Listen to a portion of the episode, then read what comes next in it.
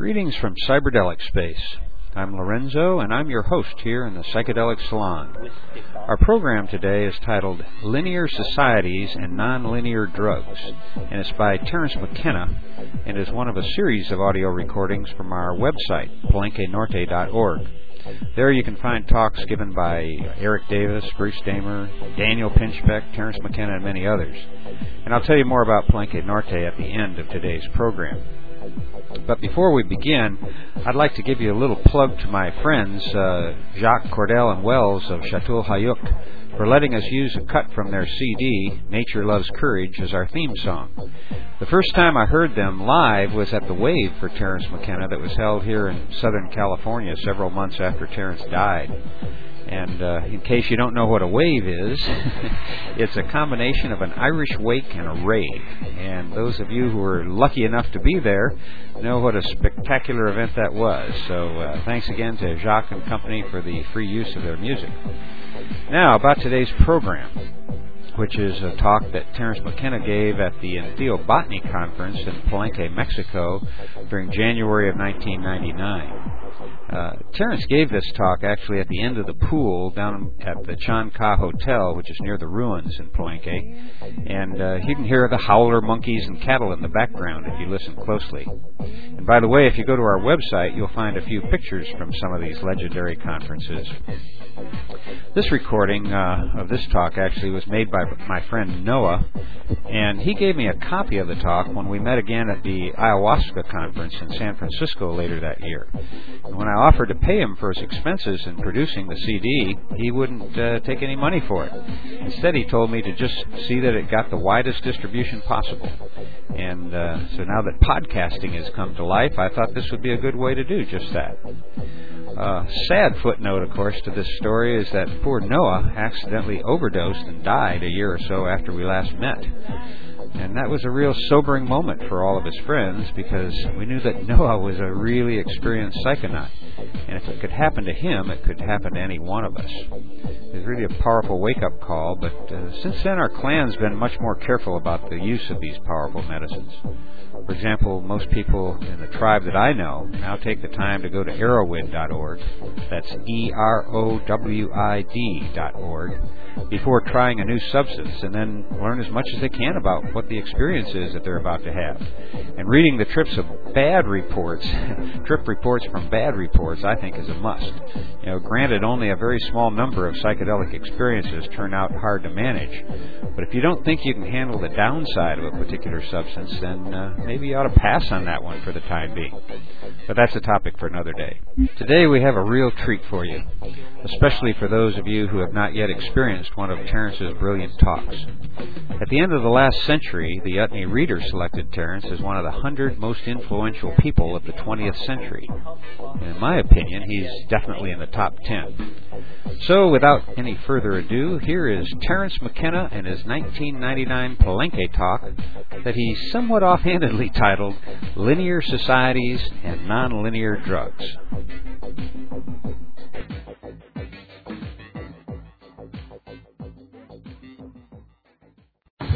Well, so then let me turn to the main event. I've got a snootful of tequila and a messianic mission pawing the ground to talk to you, as usual.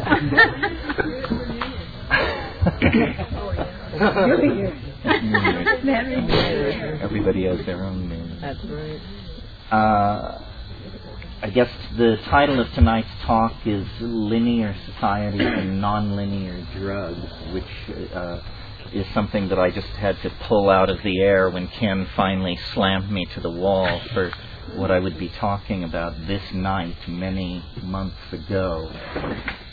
But more and more for me, especially with this group, these things have become sort of Uh, summations and, I guess I hope, convivial examinations of just where we are, we, each and every one of us, and then this enterprise, whatever we mean by that, in the context of everything else that's happening in the world. In other words, the psychedelic experience, uh, the entheogenic experience, uh, contextualized and as I try to think about, you know, what, if anything, I can bring to the party, I guess it's that what I'm interested in is uh, psychedelics as a philosophical tool. And when I concretized that for myself, I realized no, there's no claims on that part of discourse. No one wants to do this. Uh, philosophy, is, uh, academic philosophy is done in a very formal manner, and the most exciting is incredibly stuffy. Uh, and yet, I, uh, like most of you, I assume, have taken on board in my life this thing called the psychedelic experience, which is then as large a portion of my being as my sexuality, my politics, my education. It, it shapes everything. And yet nowhere in the, in the world of philosophical discourse is there any genuflection, at least overtly, made to this. I mean, maybe not since Plato, who talked about uh, shadows on the wall of the cave and so forth and so on. Well, so uh, what can psychedelics and the psychedelic experience bring to philosophy? And, and what do I mean by philosophy? By philosophy, I mean uh, the enterprise of discursive thinking, trying to understand what the world is and who's asking the question. You know, where did the world come from, where is it bound, and who's along for the ride? And it seems to me that we as a community have, this is sort of hard to wrap your mind around, at least for me, but we have, in a sense, inculcated into ourselves the image of an underclass, so that we struggle for legal toleration of our, of our practices and our habits, but we don't struggle for intellectual legitimation of our vision. We accept that they are somehow contextually marginal.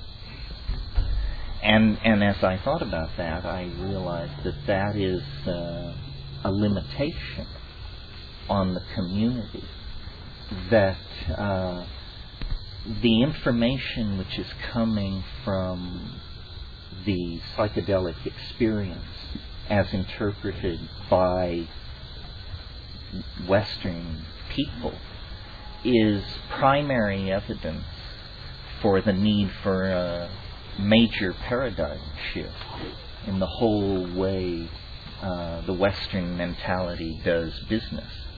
Well, what kind of evidence and what kind of shift? Well, there's a lot of talk in our community, and there has been for many, many years, about shamanism. And when we seek to legitimize ourselves through a historical argument, we reach back to shamanism and we say we're part of something which is one hundred thousand years old and worldwide and touched the spirit long before the shadow of the cross fell over Jerusalem and so forth and so on. All, all true. Um, and in a way that has, I think, the, that... Uh, tendency, which is part of the broader tendency in the Western mind to uh, valorize and grow nostalgic over the primitive, has put a certain political cast on our on our uh, stance and our position. But what we are is, a, again contextually, is a culture of science. Uh, and I'm speaking now of our community.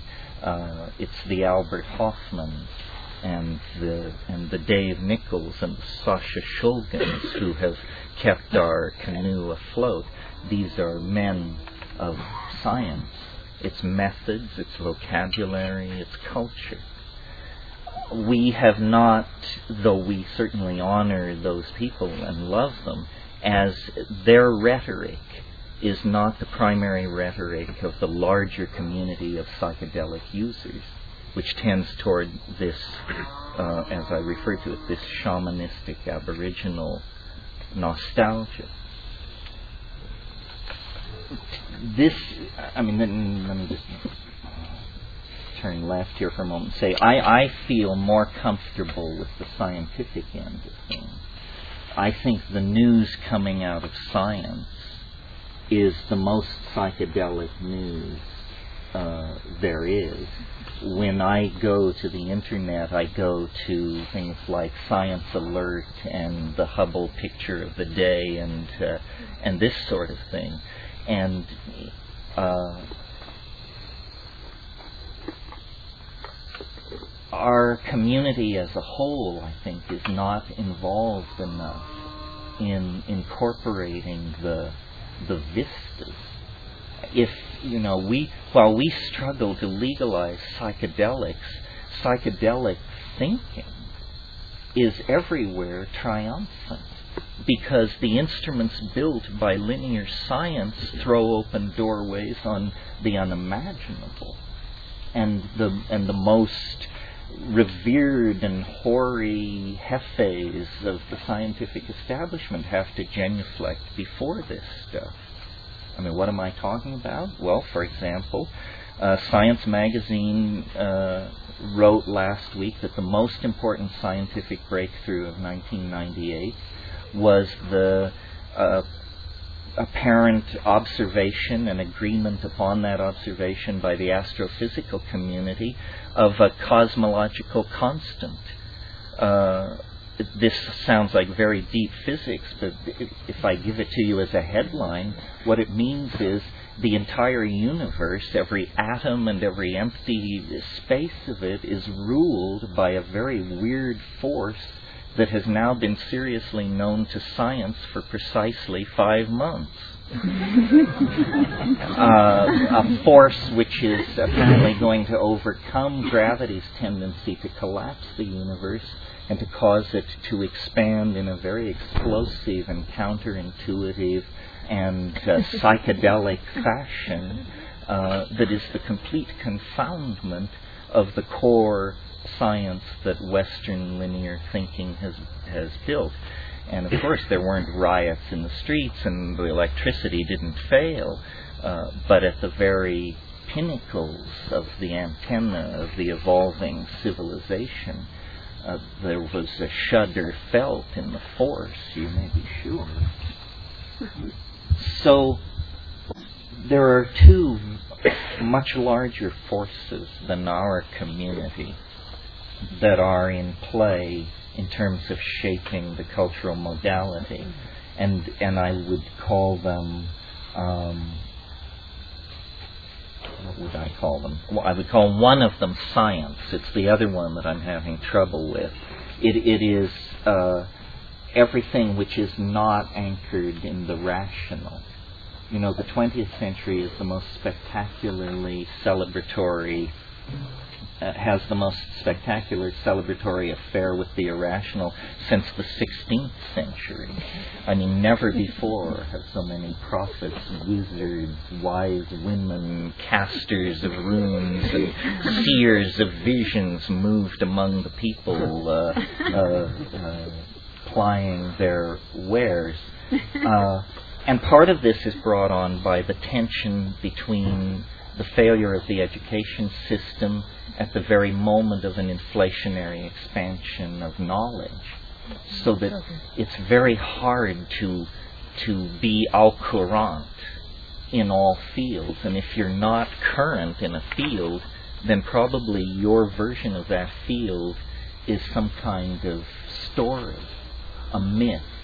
You know, uh, I mean, if you can't keep up with quantum physics, why not fall back on archangels?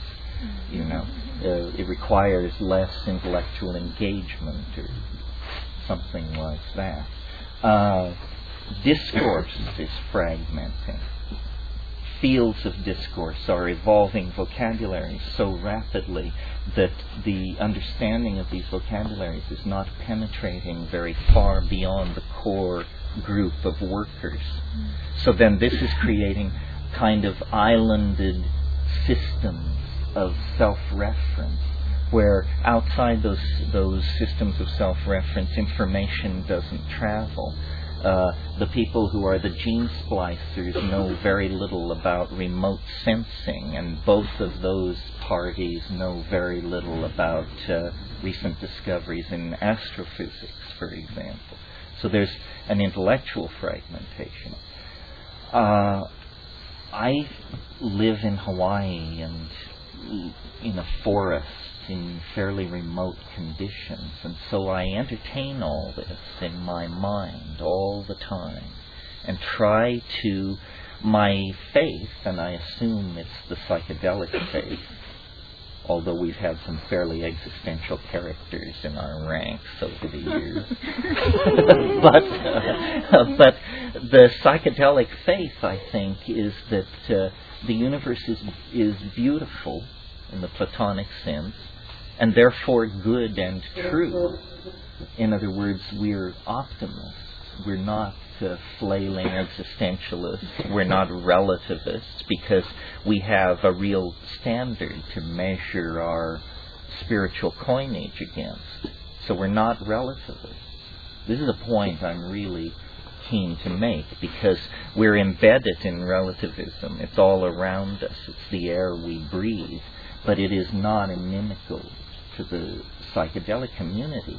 I mean, I think the psychedelic experience is the only authentic source of uh, uh, reliable contact with the numinous. I mean, meditation and so on and so on is all very fine, but uh, it requires a leisure class involved in philanthropic support of this kind of foolishness, where uh, the psychedelic experience is immediate and uh, and real. So uh, now I've lost my way here. Ah, yes. No, no, optimism. So I sit in Hawaii and I look at all this and I try to contextualize it and, and come out with a, a good story, because I think the best story will win. Uh, so if you can if you can if you can get together the best version of how it should all come out, so shall it be. And I work at this because in the past I've been very, very happy with the results between my interior fantasy and the unfolding of historical development. I mean, I, I wished for L S D, and then it happened, and then I dreamed of the internet, and then it happened. So I should keep at this. Definitely. Uh, uh, and I, I recently read a very interesting book called A Thousand Years of Nonlinear History by Michael DeLanda. And if you get a chance, you should take a look at this. And he made a point which caused me to expand his point into this little thing I'm going to tell you now. But his point was that uh, human beings are very involved in the movement of geological material. That as a species, we move rocks around on a very large scale, and of course it's interesting that the er- some of the earliest human structures are the most physically massive and weighty, like the Great Pyramid.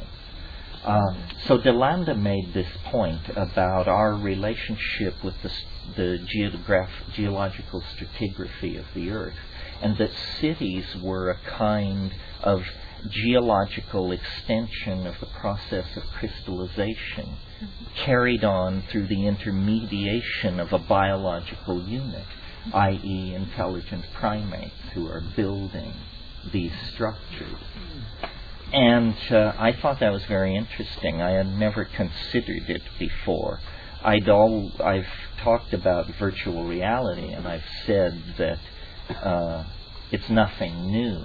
that Ur was a virtual reality and Çatalhöyük was a virtual reality, but done in stucco and fired ceramic and stone, and that when the medium is so intractable as stone, the epistemic assumptions that get formed about what reality is are very different than if you can build Versailles at the click of a mouse button. Uh, but nevertheless, it's the same. But embedded in my reading of DeLanda was, uh, I've been thinking a lot, and I talked to you a lot last year, about artificial intelligences and minds which are not human, minds which are very different from us, intelligence which is very different from us. Uh, you know, while the naive are scanning the stars, our appliances have become telepathic. Uh, uh, we there is a, a very strange kind of intelligence being called into existence by ourselves, strangely enough. And, and this is the connection to DeLanda, this artificial intelligence which is being called into being by human activity is made of the same materials as Ur and Çatalhöyük. It's made of ceramics, glasses, and metals. It's that...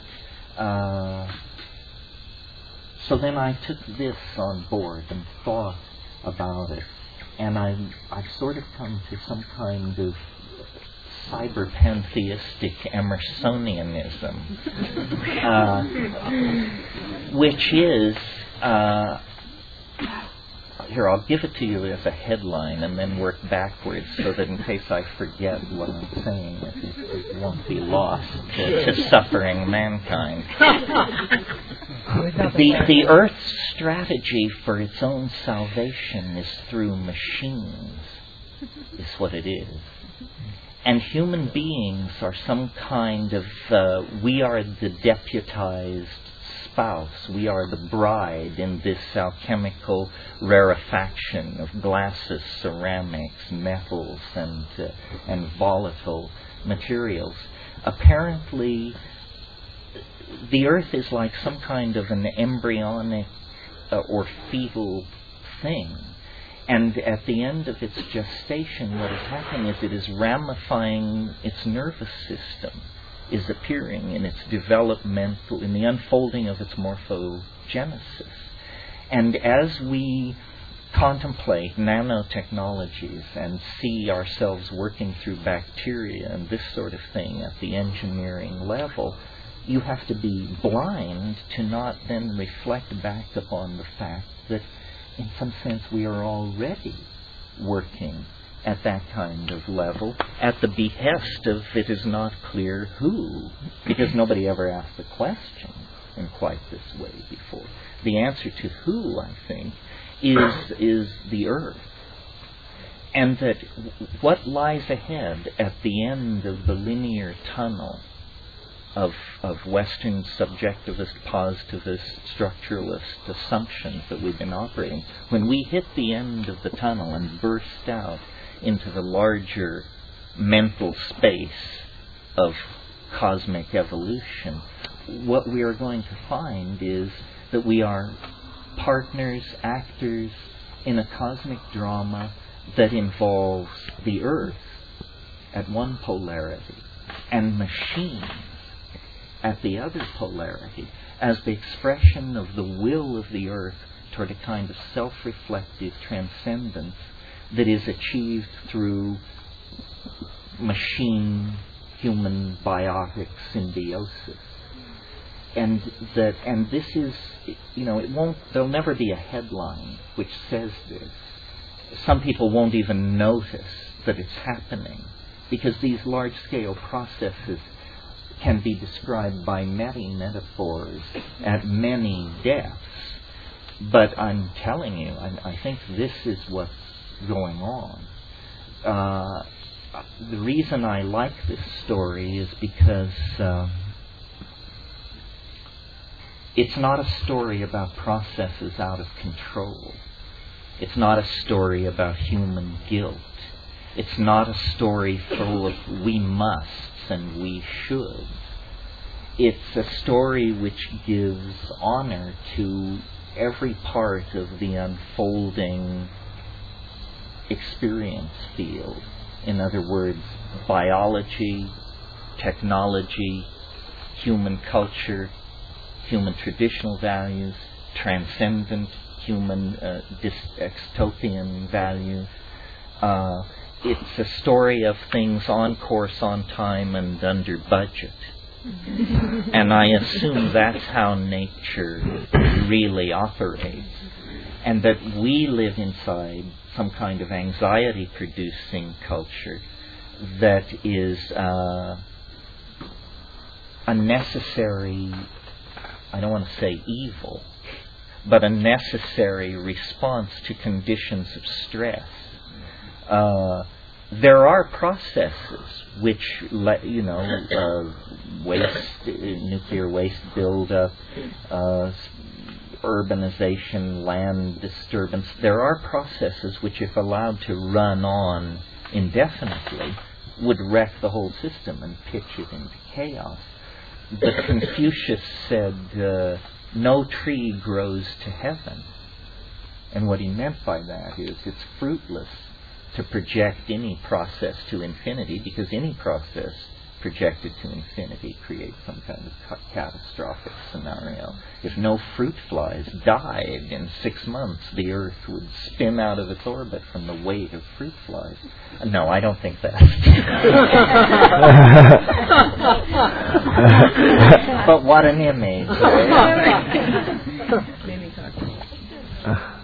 Somebody once told me if the Earth completely disappeared except from, for its nematodes, that you could still see the outlines of the continents if you were standing on the moon. I thought, now just who gathered this?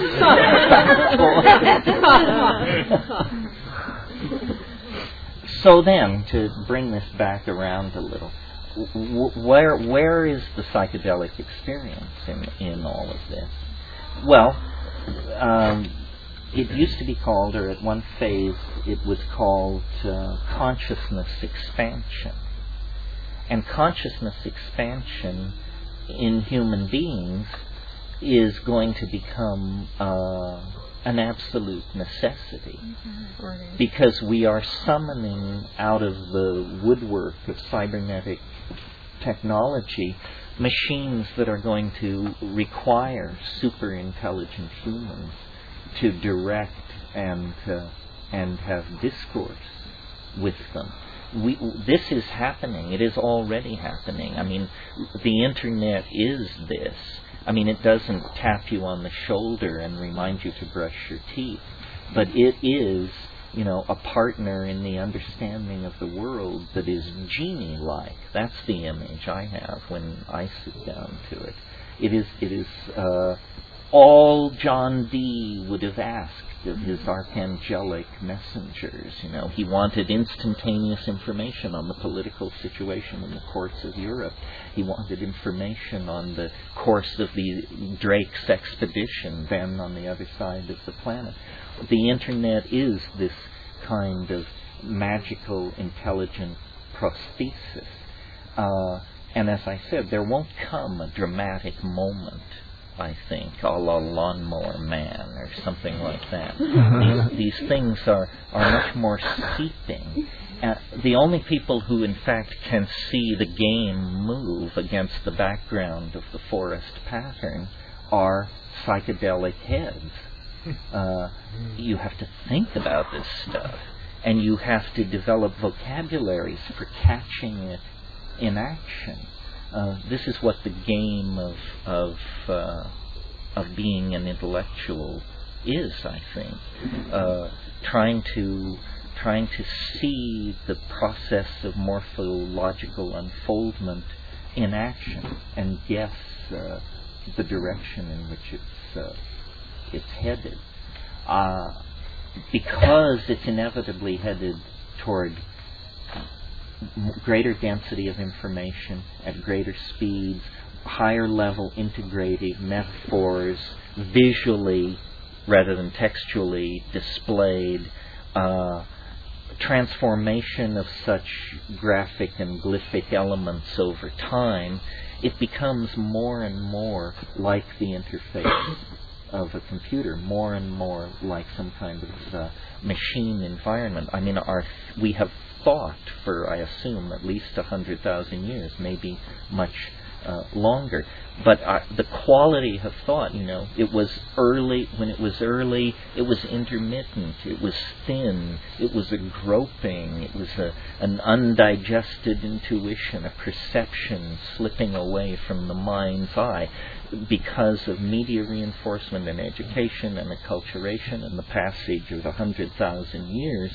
The voice of the mind, the the logos, uh, has grown stronger, but now it takes uh, a uh, an exponential leap forward into visualization, into manifestation through this information processing prosthesis that integrates us all.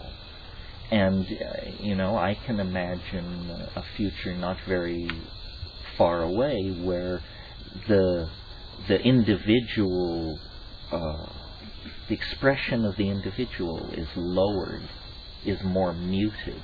I mean, this is the most individualistic, individual worshipping century, the century just ending, that we have ever known. And it's, it's great accomplishments.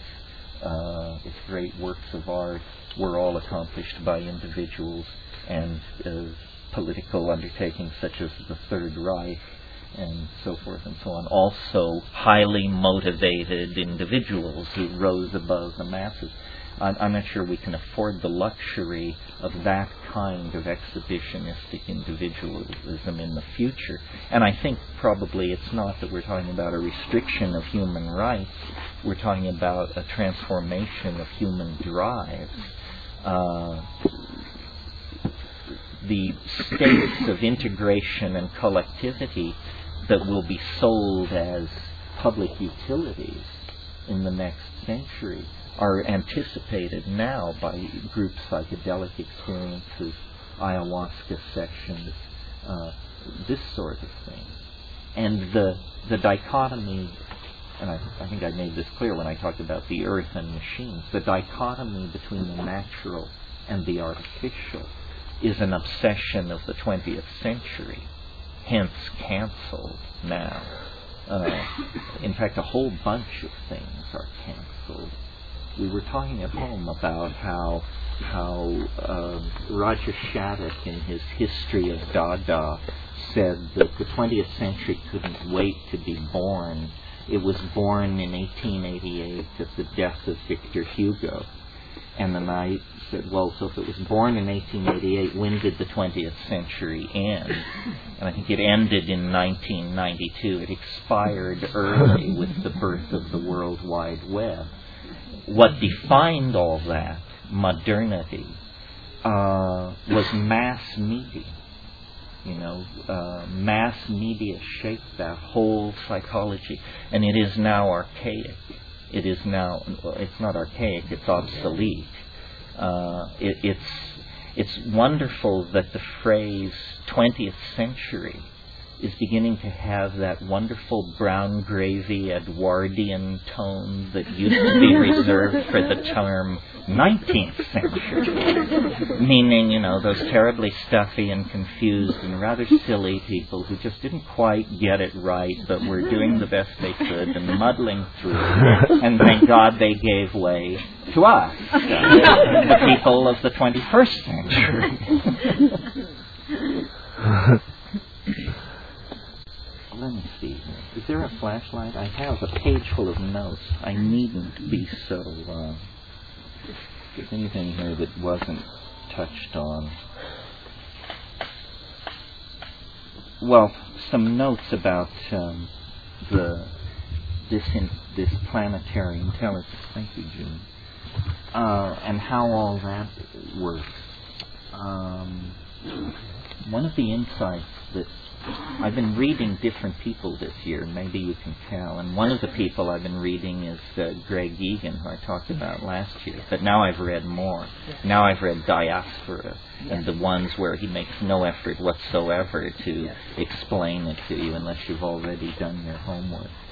And uh, what I, and then Jonathan today, in his lecture, talked about D N A a little bit and frame slippage and all of that, and it reminded me of it. The thing that I'm coming to from my psychedelic uh, experience and my life experience and the whole ball of wax is, uh, I, I said for many, many years that the world is made of language. That was just sort of one of, m of my bumper stickers. But I think that there's a, a that that carries some of the flavor of what I want to say there, but that there's more to it than that. It's it's that uh, everything is code. Everything is code in the sense that hackers mean when they say they write code. When Sasha stands up and waves his arms and draws what he calls the dirty pictures, he initiates you into a code, a vocabulary with very uh, defined rules and quick to learn. And then they're like tinker toys. Once you know the rules of the connectivity, then you can sit down like a child and begin to stick these things together and say, well, what would this be like? And what would this be like? And does God allow this? Or does this break the rules? And so forth. The D N A is like that. Human language is like that. Uh, human body language uh, is like that. Machines communicate like this. In fact, uh, uh, this is the, uh, a bridge which connects us. This is the great overarching bridge which will connect us to the machines, that they, like us, are uh, commanded by language. And so uh, this realization that everything is code, and code moving on many levels, is, I think, a further... It's more primary than the perception, for example, that things are made of space, time, matter, and energy. That's one level below code. The code codes for space, time, matter, and energy. It's much more like we're in a, a simulacrum, some kind of machine environment. And in fact, I like that idea, because I've always sensed, and psychedelics have always intensified this intuition in me, that the universe is a puzzle. Life is a, is a problem to be solved. It's a conundrum. It's not what it appears to be. It, there is a, there are doors. There are locks and keys. There are levels. Uh, and if you, if you get it right, somehow it will give way to something extremely unexpected. D M T is a perfect example of that. And of course, at the molecular level, it literalizes that metaphor. I mean, the D M, the D M T is the molecular key, the extraneous object introduced into the front door of the synaptic receptor. And then, you know, you can plunder the palace for five minutes. So. Well, if if the if the world is uh, if the world is code, then um, it can be hacked. In other words, it won't. It needn't stand still in quite the same way that it stands still in your mind if you believe in something called the laws of physics. Uh, it permits magic, because it says behind the laws of physics is a deeper level, and if you can reach that deeper level, you can make uh, you can make changes there. Oh, and this leads on to something that I wanted to say about an earlier theme, where I was talking about the legitimation of the of the community's intuition. It's something that we always kick around at these things, or I always bring it up in some form, is where do the hallucinations come from? Uh, we arrived late last night after a twenty-four hour trip from Hawaii that was just hell, or as much hell as modern airlines can legally inflict upon us. and and and uh, you know, got stoned, and then we so we were laying there, and uh, the it always happens when you know you're cut off from cannabis for long periods like that. that we turn to it; it's ten times as strong, yeah. And the hallucinations were exquisite. And, you know, I've been looking at hallucinations now for thirty-some years. And and I looked at these last night and I thought, if someone would ask me what were they like, what would I have to say? And I said, indescribable. Mm. Indescribable. And I looked and looked, and I could look to my heart's content, and they were in, uh, indescribable. So we always come around to this question. Uh, where do the hallucinations come from? And I suppose it, the unconscious reductionists among us, and I don't mean that they're unconscious, I mean that they unconsciously use reductionism, uh, probably assume that it's some kind of like iteration thing, that bits and pieces of everything you've ever seen are rolling in some kind of neurological kaleidoscope that can run forever and just produce this endless download of drifting imagery. But there's a problem with that, because this stuff is too coherent, it means too much, it's too emotionally charged. Well, we have never really rallied as a group to try and locate in our in our combined opinions the one or several sources of these images. And uh, I think that uh, and I talked a bit about this last year, but I think this is legitimate perception of of uh, thoughts, places, things, times, and objects that either have existed somewhere in the universe, or do exist, or have existed in the minds of beings somewhere, sometime in the universe. In other words, that we have to begin to take seriously the consequences of generalizations like quantum connectivity. In other words, it's one thing to bask in the light of the overarching metaphor, which says everything is connected to everything else. It's quite another thing to say, and so then what are the consequences for me of this? And the answer seems to me to be that, in, that the imagination, the inside of our heads, really is the most vast frontier imaginable. And we must leave it for future generations, or maybe not generations, but future evolutionary biologists to figure out why an animal nervous system would evolve a propensity for accessing Bell non-local data. In other words, quantum mechanically Uh, accessible data at a different level of the physics of things. There must be a reason, and in the same way that the problem of speciation posed a problem for nineteenth century biology, this can pose a problem to our thinking without it sinking our intellectual enterprise. It is for some more sophisticated future group of thinkers to understand why this is so. What we have to grapple with is that it is so. That it is so. That, uh, you know, you have the Hubble telescope inside of you. Uh, you have inside of you an informational gathering instrument that can give you good intelligence about things so immeasurably distant from this point that to state it in numbers and units is meaningless.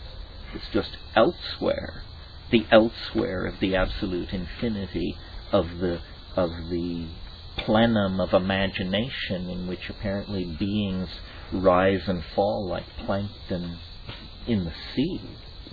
And of course the psychedelics are the, the naturally evolved nanomachinery of the Gaian matrix that knits together this cosmic um, e- ecology, this system of living relationships.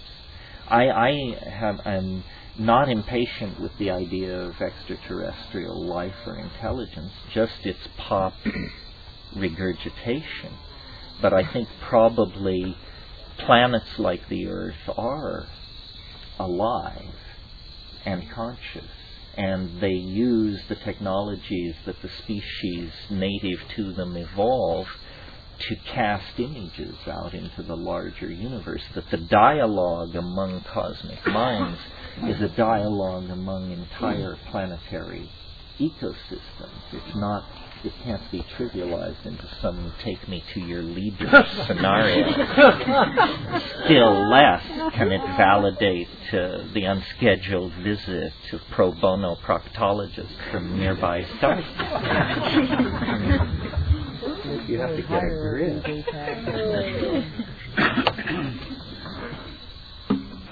Oh, I know one other thought that I, in uh, assessing this year in science, I, I talked about Omega, the cosmological constant, uh, and that is really incredible. In fact, let me do a personal breast-beating thing and point out to you that this thing that they have come upon, Omega, the cosmological constant, this absolutely, you know, fifty years ago or so, Einstein called it the biggest blunder I ever made, because he played with the, uh, the necessity of this thing to keep the universe from falling in on itself. And then he decided it was an unnecessary construct and that it, it led to such weird I conclusions that it had to be gotten rid of. And so that was all very well and good until the these recent measurements of the distances of certain supernovae carried out independently by several teams of astrophysicists brought the news that uh, the universe is expanding faster than the laws of physics allow, and when they looked at how much faster, they realized that it called the cosmological constant back into existence. Well, but here there are a couple of things about this cosmological constant that are very counterintuitive. The first is uh, that it, uh, it it it's it, it's uh, it it acts on empty space. It isn't. It does not require matter to manifest. It is a property of space itself, the cosmological constant. The second thing is, it's uh, it's a repulsive force it, that is growing stronger and stronger. Forces don't grow stronger and stronger. They grow weaker and weaker. Gravity grows weaker, light grows weaker, everything grows weaker. This force, as time progresses, gets stronger and stronger. Well, that means when you project it out toward, you know, billions of years into the future, it becomes the dominant force. It, it overcomes gravity, it overcomes the strong force, the weak force, it overcomes all the forces, it becomes the dominant force. The other thing about it is that it becomes stronger not on an even slope, but asymptotically it becomes stronger. Well, now this produces something very much like what I've been yakking about uh, since nineteen seventy-one, the novelty wave, the so-called time wave.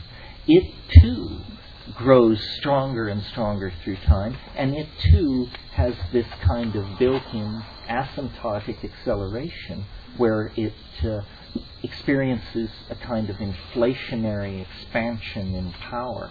The two map over each other very well. But when you talk, returning now to the cosmological constant, when you ask, when the astrophysical community realized the consequences of taking this on board, they realized that it was dissolving the entire model of what cosmology has been throughout the twentieth century.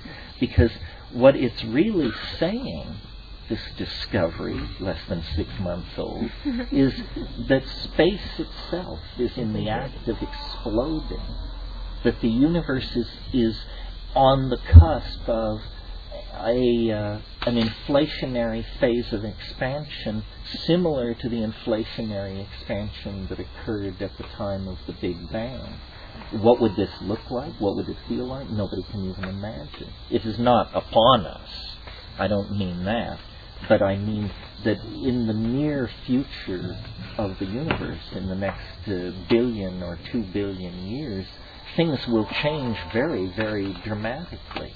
Uh, everything will begin to rearrange itself according to the expression of this asymptotic power. So that that was uh, the biggest news in astrophysics. The other news, which has psychedelic implications, I think, also comes from astrophysics. As you may recall, last uh, August, I think it was, I can't remember exactly, every man, woman, and child on Earth got the equivalent of a dental X-ray when uh, there was a uh, a thing called a, a starquake on a uh, on a magnetar, a magnetic neutron star twenty thousand light years away, experienced a catastrophic collapse, and there was a wave of gamma rays that were that were well turned on every light in the system when it hit the planet. Uh, and there, no, an event like that had never been observed before. And I got to thinking about this, and I realized, you know, well, we've only been looking for this, this kind of thing for thirty years. There's probably a, quite a bit of this kind of anomalous, high-energy, short-duration fluctuation of radiation going on in the galaxy. And then I had a kind of an image, I wouldn't say a vision, but a kind of an image of... Uh, of how things are really arranged uh, on the larger level in terms of the galaxy. And I, the image was of a donut. And, you know, we're accustomed to being told that we're at the, out at the edge of the Milky Way where stars are few and far between, that this is the boonies, in other words. But I'll bet you the boonies are where biology thrives, because the low star density and the distance from the galactic core and these extremely energetic events at the core would create a kind of uh, donut situation where it's the toroidal area out near the rim where stars are slow burning and they don't collide with each other and planets can form, and you get the five billion year run you need to get to uh, civilization. But, uh, you know, our a rule of biology and strategy and everything and religious practice, as far as that's concerned, is seek the light. Well, the light is at the core. And so then I saw, aha, maybe the true seeking of the light requires biology to go into partnership with something beyond biology, because the environment at the core is so energetic. And I'm not suggesting the, the actual core. That's beyond contemplation. That's a black hole. No technology imaginable can, can get even near the event horizon of an object like that. Mm-hmm. But I mean in the vicinity of the galactic core, where, you know, there are star, the star density is two to three hundred times greater than it is in our vicinity. Uh, those kinds of environments are so fraught with peril for, for biology that probably downloading ourselves into machine symbiotes of some sort is the only is the only way to go to those places. In in one of Greg Egan's novels, he pictures uh, a human future where this is one option. You can fuse yourself with a starship and set out to check out the neighborhood, or you can join the Amish and till Rye uh, in Pennsylvania. Actually, I think you can't do that because something's happened to the Earth, but some Hamish possibility is still uh, available. Well, this is not like uh, the sort of uh, thing the other faculty members will be talking to you about, which is an intense and and primarily important download of the in, the the homework, the chemistry, the botany, the behavioral impact, the archaeology, the ethnography of uh, of these substances. I ask myself all the time, you know, how are we different from other people? Are we morally superior? Are we smarter? Are we richer? Are we kinder to the people we meet? And actually, the longer I look, the less I can tell. Uh, uh, there are extraordinary examples of all of these things in and outside of our community, and extraordinary nudniks and jerks inside and outside uh, our community. But we have in our hands tools that I think, if people were correctly presented with them and understood without hype and hysteria and hyperbole what this psychedelic enterprise is about, that we would win them to our cause, because our cause is uh, the human cause, mm-hmm. the cause of thinking and communicating and building and bringing into existence uh, new forms of beauty, new possibilities for being. And this can be done without psychedelics, certainly, but with psychedelics it, it uh, is accelerated, and it has a feeling not only of immediacy, but of uh, the only way I can put it is is correctness. It isn't the it isn't the lonely neurotic artist thrashing toward some kind of self-reflection. It's the firm guiding hand of a greater mind, the logos, the earth. I'm not sure, but a greater mind. I mean, art. True art truly is truly inspired, and and the the muse, I don't think, was more real for Homer than it is for each and every one of us when we're in the presence of the mushroom or ayahuasca or D M T or L S D or something like that. Uh, so. You know, I suppose I will go to the grave with life as uh, mysterious to me as I found it when I came to consciousness uh, around six or seven. But I think life is, uh, whatever it is, it's an opportunity of some sort. And the things I have been most grateful for were the things that I met at the frontiers of uh, of, of knowledge, of sexual experience, of psychedelic experience, uh, knowing, feeling, and being one with being, are how I would categorize uh, that breakdown. So I think the future is uh, bound to be very confusing and demanding for most people, and there are many claims on on each of us and our intellectual loyalties and where we put our energy. Should we tolerate relativism? Should we be Mahayana Buddhists? What's our position on the Huichol? How do you relate to Monica? All these things sorted out, you know. But uh, uh, I feel I feel actually like the thing that I I always dreamed of in my early youth was uh, a miracle. I I I didn't particularly like Oshvensky's book In Search of the Miraculous, but I loved the title, and I used to just ch- ch- sort of chant it as a mantra: In Search of the Miraculous. Just one. I knew the rules. Just one is enough, because one secures the possibility of an infinitude of miracles, whether you have observed them or not. Well, now I'm fifty-two.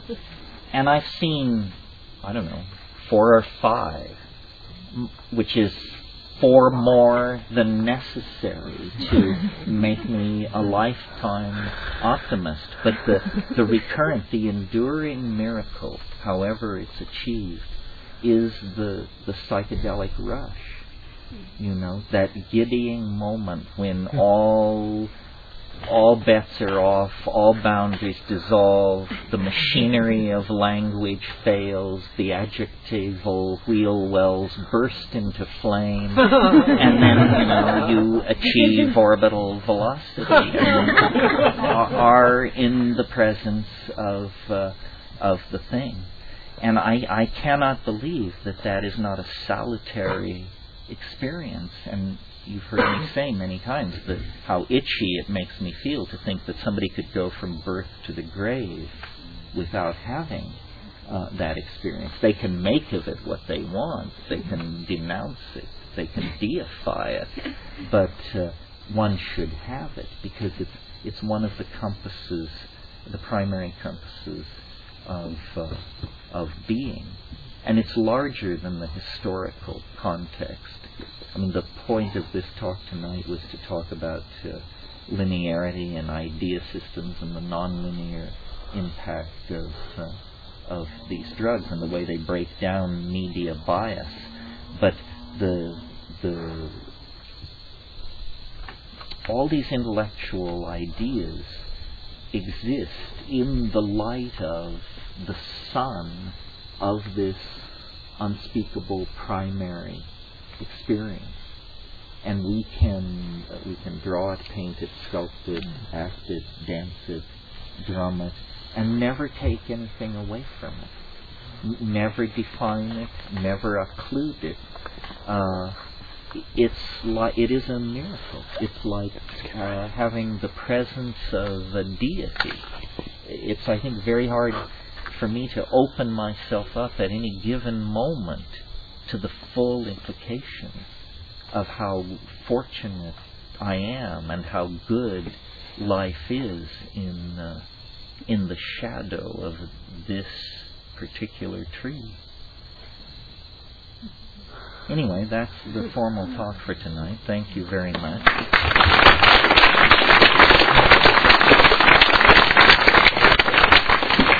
And now we'll entertain questions, which is usually much more fun.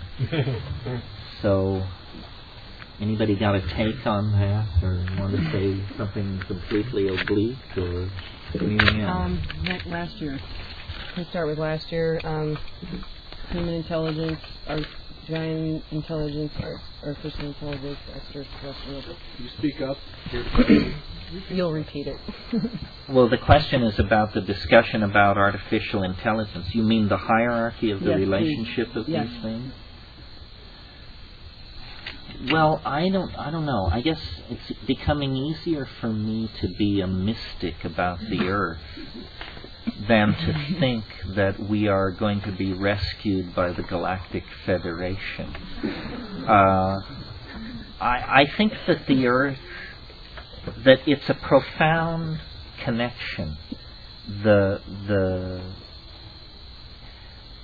the earth is the foundation of everything. It's the foundation of biology, and it's the foundation of, of machine culture and machine architecture. So, you know, if you can imagine that a redwood is alive, you, it's much easier for me to imagine that there is some kind of slow-moving, telluric intelligence that uh, may have begun as a homeostatic system. In other words, to stabilize the atmosphere, to create a chemical environment that was uh, had a uh, momentum to it that wasn't driven by the cosmic ambience. You understand what I mean? Uh, oh, feedback, perhaps. Yeah, feedback, feedback mechanism. And and then, of course, people say, well, it's very hard to imagine it because there are no genes, there is no nervous system, there is nothing that we can quite... But I think that, first of all, we don't know a great deal about the Earth, the ocean currents, its magnetic fields, its thirty-two nutational and precessional motions, its core dynamics, uh, its distribution of materials. It is complicated, and that's what's always required for self-referential and feedback systems to evolve. Life evolved on the surface of the Earth. Now, in the usual story of this, the Earth is not a major player. It's just sort of where it happened. Mm-mm. But on the other hand, what if you took the view that the Earth permitted or coaxed into existence or made possible or encouraged or enzymatically catalyzed these processes? Uh, And and the you know the the geomagnetic reversals, the glaciations, the uh, ebb and flow of nitrogen levels in the atmosphere, all of this has pumped biology, and it's always been presented as, well, uh, the cosmic atmos the cosmic environment is unpredictable, and so you get Uh, fluctuations introduced from the outside by random factors, asteroidal impacts, so forth and so on. But again, this is just a first try with the data. This is just somebody blowing smoke, basically. The fact is, you're presented with an extremely organized and coherent situation, the Earth with its many species and ecosystems, and you don't know how it got there. And you don't know where it's headed either. Now, our culture is a culture of guilt, and so the story of civilization is a, supposedly a story of rape, mayhem, turning the wrong direction, losing the connection. To some degree, that may be true, but I think it gives much too much credit to humanity, in that it actually hypothesizes that human beings, a, a primate species, could overwhelm nature's dynamic drive toward order and beauty and uh, take control of things. Well, that's our myth about ourselves, is that we can take control. And, and but we never have gotten control. All of our societies have been a mess. All of our uh, explorations have uh, have been uh, uh, brutal and, and negatory. So, uh, and now comes the machines, and they are produced by biology, yep, which comes from the Earth. And what are these machines made of? Well, glass, crystal, arsenic, copper, gold, all these things, and they're being hooked together exactly on the model. Clearly the machines are modeled on biology. We talk about connecting them. We talk about languages. We, we, they, we use a vocabulary that we had previously used uh, for biology to talk about these things. Uh, and the, you see there's a, there's a funny thing built in there, which is, we are designing the machines to be more and more intelligent. But what we don't understand is that they operate in a different universe from us, because we operate at about one hundred hertz. Uh, a machine you can buy down at any computer store operates at four hundred megahertz. That means that you can run an eternity of human lives in an afternoon. It means, in a way, that we are creating a creature that lives in a different kind of temporal universe than us. And we are teaching them to design themselves to be ever more intelligent. And once, once some kind of intelligence arises, because it's intelligent, the first thing it does is design a more intelligent version of itself. Well, at four hundred megahertz and with a worldwide amount of processing power to draw on, you can imagine something coming to embryogenesis in a matter of hours, something emerging, recognizing itself for what it was, and then just starting up the ladder. And what would this look like to us, and where is our place in it? Uh, this, this is the adventure of the future. We are going to be a different kind of people, because we're going to have to live in the presence of alien minds that will be manifestly and obviously alien. They won't hold back, and they're not going to be, you know, at every moment interested in us either. In fact, we will become, you know, a footnote uh, in their encyclopedia of being, and what they become in our encyclopedia of being remains to be told. Uh, but this is all happening, and it, it's it's just a matter of the coalescence of technology and language before more and more people recognize it. As I say, there isn't a speed bump. There isn't a dramatic moment where everybody gets it. But when you talk to the people who actually work in these fields, they know, you know, that, that, that this is the Faustian enterprise of all time, that, that, that this is the handing over of the destiny of the planet to uh, the companion mind that our history and our science and our souls caused us to summon into being. It's pretty interesting, isn't it?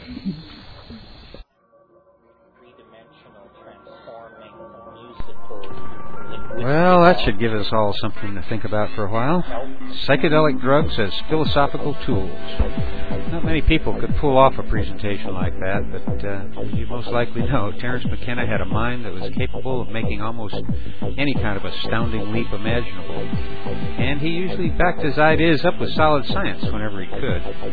In fact, we'll be presenting other talks by Terrence, including a couple that I haven't found anywhere else on the web so far. Uh, however, our next program is going to feature a presentation by the always fascinating countercultural writer Eric Davis.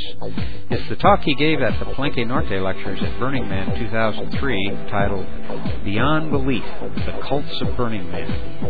On our website, you can find some notes about this talk, along with some of the pictures that were taken during his presentation, if you'd like to get a better feel for the context in which these first Palenque Norte talks were given. In fact, uh, we've got a small family of websites under the Matrix Masters banner, and if you go to matrix masters dot com, you'll find links to our alternative news summaries, our .netter experiment, and uh, Palenque Norte, which is the section of the site where our collection of M P threes is located. And if you're only interested in the audio section, you can just go there directly. That address is palenque norte dot org.